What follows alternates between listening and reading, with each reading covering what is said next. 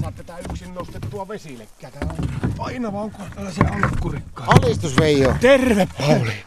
AKK, kovempaa jo, AKK, kovempaa jo, alistus. Tervetuloa Sanko Joukoon anonyytten kotikesuttujen viikkokokoukseen, mutta minkä takia Veijo mun piti tänne rantaan tulla? Kuule hyvä kysymys Pauli. Meillä on puhennut kuule pahemmanlaatuinen tämmönen AKK venepakolaiskriisi. Mitä sä tarkoitat?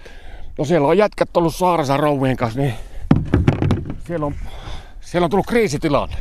Mitä se tarkoittaa? No siellä on Martat heittäytynyt pikkusen, ottanut punaviiniä ja tota, valkoviiniä ja sitten ehkä vähän siideriäkin, niin siellä on puhennut väkivaltaisuuksia. Aivan tosi. Joo, mulla oli aamulla tullut, kato, tuo ihan rantaan, niin oli tullut pulloposti. Oli vissi Höppinen kirjoittanut sinulle, että, että Veijo ja Pauli, jos saatte tämän pulloposti, niin hopusti hättiin. Täällä, täällä alkaa paukkuja rätisee.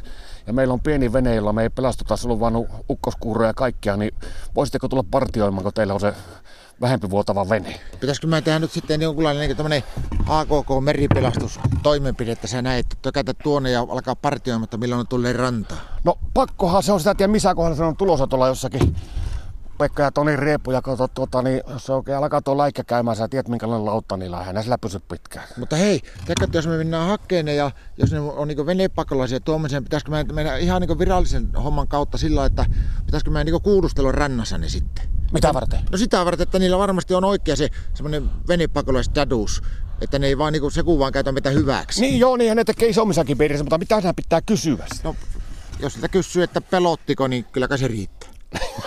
Mutta jos on aitoja venepakolaisia, niin tiedätkö, että mehän pitää majoittaakin sen, niin miten ne me majoitetaan? Aivan niin, siinä on se humanitaarinen pakolaiskiintiö-ongelma. Niin, niin. En ota hyöppistä, ota sinä hyöppinen. Miksi? No kun se on niin hirviä syömään ja mulla ole evästä niin paljon, sulle Savolainen on pieni ruokasempi. Annetaan niille ongenkoukkuja suolaa, niin kyllä ne pojat itse ruokkii itse. Mutta miten se majoituspuoli, ne pitää majoittaakin johonkin.